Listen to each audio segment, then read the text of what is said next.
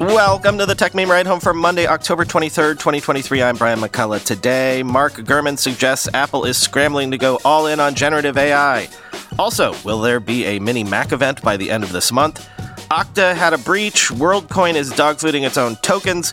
Would you let your family pick your Tinder matches? And do your kids like telling you where they are at all times? Here's what you missed today in the world of tech.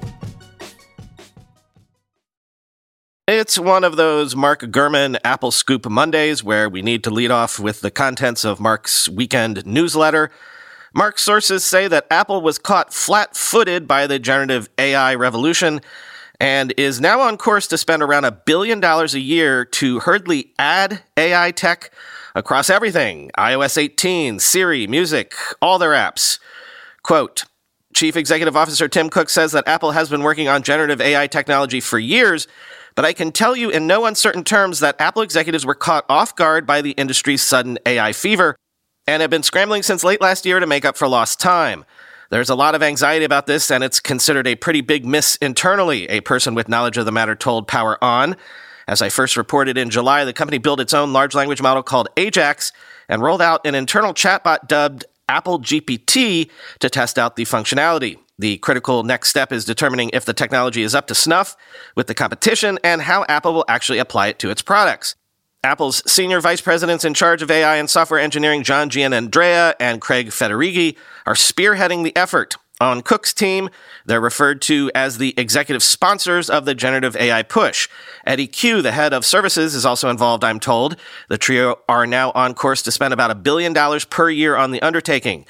Giannandrea is overseeing development of the underlying technology for a new AI system, and his team is revamping Siri in a way that will deeply implement it. This smarter version of Siri could be ready as soon as next year, but there are still concerns about the technology, and it may take longer for Apple's AI features to spread across its product line. Federighi's software engineering group, meanwhile, is adding AI to the next version of iOS. There's an edict to fill it with features running on the company's large language model, or LLM, which uses a flood of data to hone AI capabilities. The new features should improve how both Siri and the Messages app can field questions and autocomplete sentences, mirroring recent changes to competing services. Apple's software engineering teams are also looking at integrating generative AI into development tools like Xcode, a move that could help app developers write new applications more quickly. That would bring it in line with services like Microsoft's GitHub Copilot, which offers autocomplete suggestions to developers while they write code. And Cue's organization is pushing to add AI to as many apps as possible. The group is exploring new features for Apple Music, including auto generated playlists. This is something Spotify rolled out earlier this year in partnership with OpenAI, as well as the company's productivity apps. Cue's team is examining how generative AI can be used to help people write in apps like Pages or auto create slide decks in Keynote. Again, this is similar to what Microsoft has already launched for its Word and PowerPoint apps. Apple is also testing generative AI for internal customer service apps within its Apple Care group, I've previously reported. One debate going on internally is how to deploy generative AI as a completely on device experience, a cloud based setup, or something in between. An on device approach would work faster and help safeguard privacy, but deploying Apple's LLMs via the cloud would allow for more advanced operations. The on device strategy also makes it harder for Apple to update its technology and adapt to a fast changing industry. With that in mind, I wouldn't be surprised if the company adopts a combined approach, using on device processing for some features and the cloud for more advanced tasks, end quote. As the great Dar Obasanjo said on Mastodon, quote, I will believe Apple is taking generative AI seriously when they delete all of the Siri code and replace it with a wrapper over ChatGPT. Siri has been a failed experiment for 12 years, and it's time to put it out of our misery for the good of every iPhone user, end quote. P.S. Mark also believes that Apple is planning a Mac centered product launch around the end of this month, so maybe next week. Therein, they would likely release an updated 24 inch iMac because the current iMac models launched all the way back in April of 2021.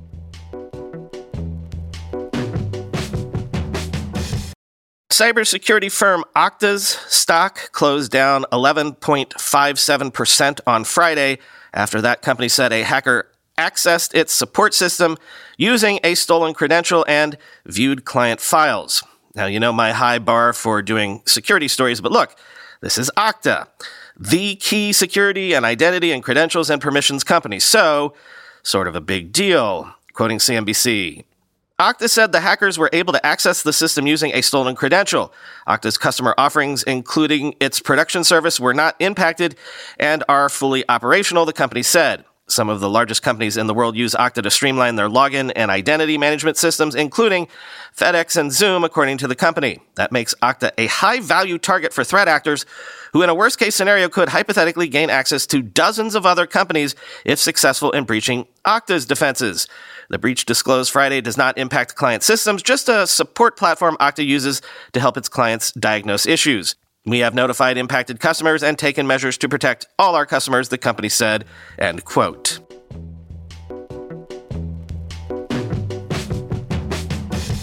Follow up to a story from last week. Paddy Cosgrave has stepped down as the CEO of Web Summit, which plans to appoint a new CEO. The upcoming Web Summit event, set to start on November 13th in Lisbon, will go ahead as planned, but both Alphabet and Meta are among the latest companies saying they wouldn't attend. Quoting Bloomberg, Unfortunately, my personal comments have become a distraction from the event and our team, our sponsors, our startups, and the people who attend, Cosgrave said in the statement. I sincerely apologize again for any hurt I have caused, end quote.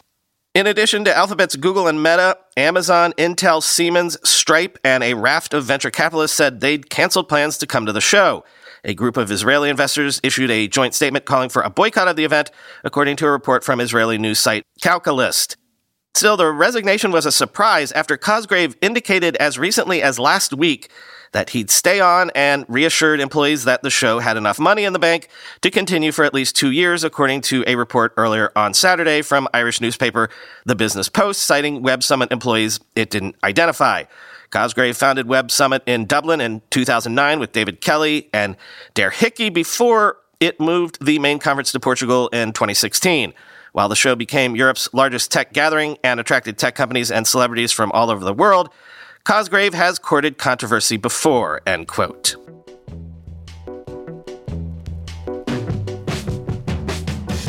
Not sure what to make of this, but I'm putting it here, as I like to do in case it becomes something somewhere down the road. China has apparently opened a Foxconn investigation over tax and land use, inspecting various Foxconn locations. Foxconn says it plans to cooperate.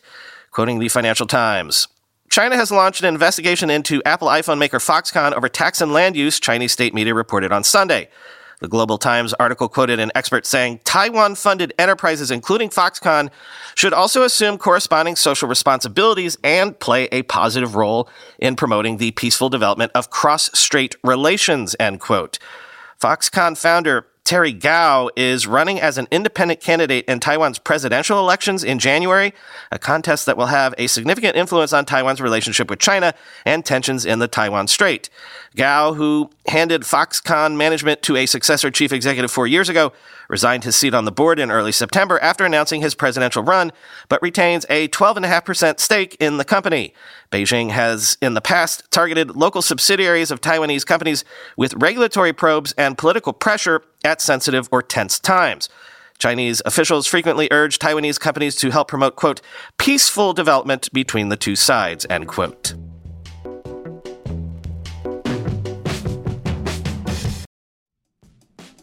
Recently, the world learned the power of artificial intelligence, a technology cybersecurity leaders have been leveraging for years. Now, as AI expands and evolves, those same security leaders are left wondering where humans fit into the next generation of AI empowered security tools and solutions.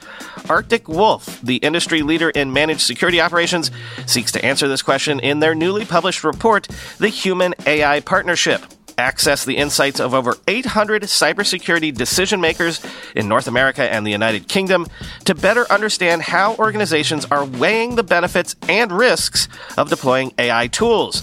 Uncover the biggest obstacles to turning AI and human engineers into a formidable team. Discover why the near term benefits of large language models are being upended by a crucial flaw in the technology and learn what the rise of AI tools mean for human practitioners moving forward.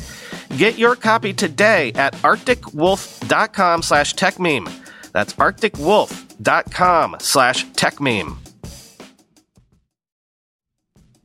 We're being sponsored today by a company on a product that longtime listeners know I have used for years and cannot, literally cannot live or at least work without it. 1Password. One Password combines industry leading security with award winning design to bring private, secure, and user friendly password management to everyone. Companies lose hours every day just from employees forgetting and resetting passwords. A single data breach costs millions of dollars.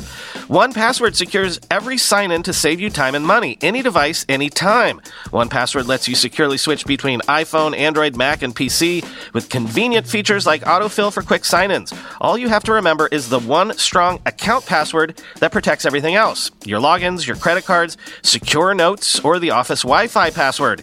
1Password generates as many strong, unique passwords as you need and securely stores them in an encrypted vault that only you have access to. I started using 1Password, what, a decade ago? Join me and over 100,000 businesses on board the 1Password bandwagon. Because right now, my listeners get a free two-week trial at onepassword.com slash ride. That's two free weeks at the number one, the word password, all one word, dot com slash ride. Onepassword.com slash ride. From the, I guess this is dogfooding your own product file, the WorldCoin Foundation says it plans to pay orb operators, those folks who scan people and specifically scan their eyeballs into the WorldCoin network, pay them in the WLD coin rather than, you know, cash, quoting the block. The foundation also gave an update on the WLD token circulating supply, which has reached over 1% of its total supply of 10 billion tokens. Of the approximately 134 million WLD issued, 100 million were given as loans to market makers, while 34 million have been distributed to users and orb operators in the form of grants. With the loans set to expire on October 24th, WorldCoin announced that the agreements would be renewed until December 15th of this year with a reduced amount of 75 million tokens. The market makers will return or alternatively purchase some or all of the remaining 25 million as part of the agreement, end quote. And quoting from Cointelegraph. According to an October 22nd announcement, WorldCoin says orb operators, independent ecosystem participants tasked with scanning people's irises in exchange for WLD tokens, will cease to be paid in USDC as of November. The change will affect most jurisdictions. WorldCoin says the move to pay orb operators entirely in WLD was part of a transitional phase following the official launch of the project on July 24th. On October 10th, the WorldCoin Foundation kicked off a pilot program to grant select operators with payment in WLD tokens, end quote. Couple of stories now about families and tech. First up, Tinder has rolled out Tinder Matchmaker, which lets loved ones view and recommend potential matches for you. This is rolling out in the US, the UK, and 13 other countries ahead of a global launch soon. Quoting The Verge Tinder's new matchmaker feature lets users invite their loved ones, regardless of whether they have a Tinder profile or not, to view and recommend potential matches, essentially integrating a friend test into the dating app. Users can start a matchmaker session either directly from a profile card or within the app settings, creating a link that can be shared with up to 15 friends or family members. Participating loved ones or matchmakers then have 24 hours to recommend profiles before the session expires. Matchmakers cannot chat or send messages to potential dates on behalf of the user who invited them. Once the matchmaker session expires, the Tinder user can then review which potential dating candidates their loved ones have suggested. Profiles liked by the matchmakers will be marked as a recommendation, but the Tinder user who invited them still has the final say on who to officially like in the app. Tinder says that profiles marked as nope by matchmakers won't change.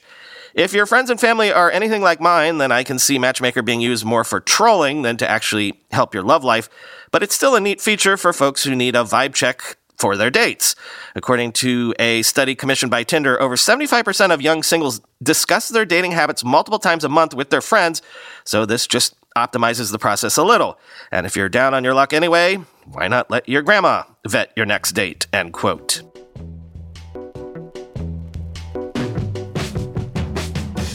And finally, today, let me turn you on to a potentially big player, probably flying under your radar unless you have kids. The journal says that members of Generation Z are heavy users of family location sharing apps to bolster a sense of security, such as during dates or at concerts. And one of the big apps that they use This is the player I want to turn you on to is Life 360, which now has more than 33 million US monthly active users. Quoting the journal, Members of Gen Z ages 11 to 26 say they use family location sharing apps to bolster a sense of security. Downloads of Life 360 doubled in the US since 2021. The app now has more than 33 million monthly active users in the US and another 20 million internationally. Even more teens share their location using Apple's Find My, Google's Family Link, Snapchat's Snap Map, and GPS equipped smartwatches. Gen Z respondents to a recent survey from Life 360 said they share their location when they drive, when they go on dates, and when they attend concerts and other large gatherings. Many keep location sharing on at all times. Emery Littig's biggest fear is being abducted. A 10 year old girl in her hometown of Davenport, Iowa, was kidnapped and murdered by a relative in July 2020. It took eight months to find her body. News coverage of the case was constant and it left Emery shaken. If something happened to me, I think it would be useful for my parents to know my last location, she says. Emery, now a 16 year old high school junior, began using Life 360 even before the kidnapping when she was in sixth grade. I was a very anxious kid, she says. She says a yearbook survey from last school year showed that half of the more than 1,500 students at her school use the app. Her friend group of 12 all share their location with one another in it. Some teens don't have a good relationship with their parents or just don't want them to constantly know where they are. Emery says she knows a couple of teens who refuse to be on Life 360 with their parents. Emery, though, likes knowing that if she's in a car accident, her parents will receive an alert. She was riding with friends last year in Des Moines, more than two hours from home, when her friend's sister rear ended another car. Emery's phone detected that they had come to a hard stop, and the app notified her parents the girls were fine. Emery also relies on Life 360 when she goes to parties. During freshman year, she was at a party where teens were drinking and a boy was hitting on her. She texted her parents to pick her up. She didn't have to ask anyone at the party for the address because her parents could see where she was on the app. They were there in less than 20 minutes, she recalls, end quote.